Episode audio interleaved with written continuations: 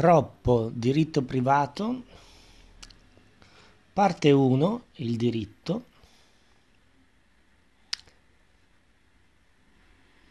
pagina 4, paragrafo 2, la funzione del diritto privato, interessi e conflitti. Dei fenomeni indicati sopra, il diritto privato si occupa allo scopo di regolarli e cioè di indirizzare i comportamenti degli uomini coinvolti in quei fenomeni in un senso che sia socialmente desiderabile o comunque di far corrispondere ai comportamenti umani le conseguenze socialmente più appropriate. Questa funzione si comprende meglio partendo dal concetto di interesse, cioè la tensione dell'uomo verso qualcosa che serve a soddisfare i suoi bisogni. Facciamo un esempio. Il signor X ha fra i tanti suoi bisogni quello di un luogo dove abitare. Tale bisogno può essere ben soddisfatto da una certa casa, perciò egli ha un interesse verso quella casa che intende usare come propria abitazione. Il diritto privato prende in considerazione tale interesse dandogli una sistemazione questa può essere favorevole a X, stabilendo che egli ha la possibilità di abitare in quella casa perché ne ha la proprietà o l'usufrutto, oppure perché l'ha presa in locazione o incomodato, cioè in prestito gratuito dal proprietario. O viceversa può essere sfavorevole a X, stabilendo che egli non ha la possibilità di abitarci perché questa possibilità spetta a un altro. E infatti spesso l'interesse di uno può risultare incompatibile con l'interesse di un altro. In questo caso si presenta un conflitto fra i portatori degli interessi in contrasto. Funzione del diritto è risolvere tali conflitti e se possibile prevenirli.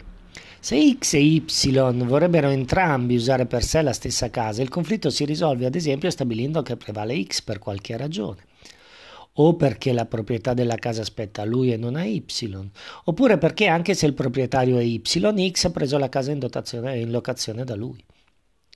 Ma se in quest'ultima situazione risultasse che X non paga regolarmente l'affitto al proprietario Y, allora il diritto privato stabilirebbe che nel conflitto prevale Y, al quale si dà la possibilità di recuperare l'uso della casa mandando via X. Tale funzione di risoluzione dei conflitti è molto importante perché evita che i cittadini si facciano giustizia da sé e così assicura la pace sociale. Se non ci fosse il diritto a stabilire che X deve lasciare libera la casa di Y e a fare sì che ciò effettivamente si verifichi, di fronte a X che rifiuta di sgombrare, Y cercherebbe di recuperare casa sua con l'uso della forza e X a sua volta resisterebbe con la forza, con la conseguenza che la società umana sarebbe intollerabilmente disordinata e violenta. Oltre a evitare che i conflitti si risolvano con l'uso della forza, il diritto ha pure la funzione di prevenire i conflitti.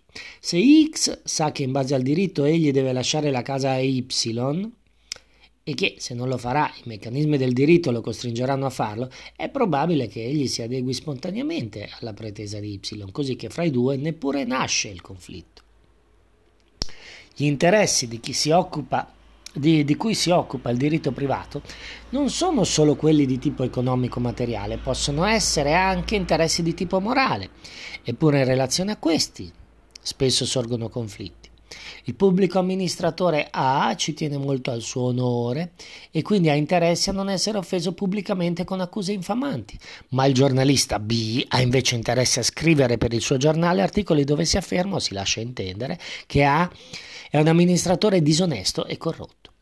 Anche qui il diritto privato si incarica di stabilire se prevale l'interesse di A o quello di B in concreto, se B può pubblicare o meno gli articoli e ammesso che li abbia già pubblicati, se A ha o meno la pretesa di qualche riparazione per la pubblicazione offensiva.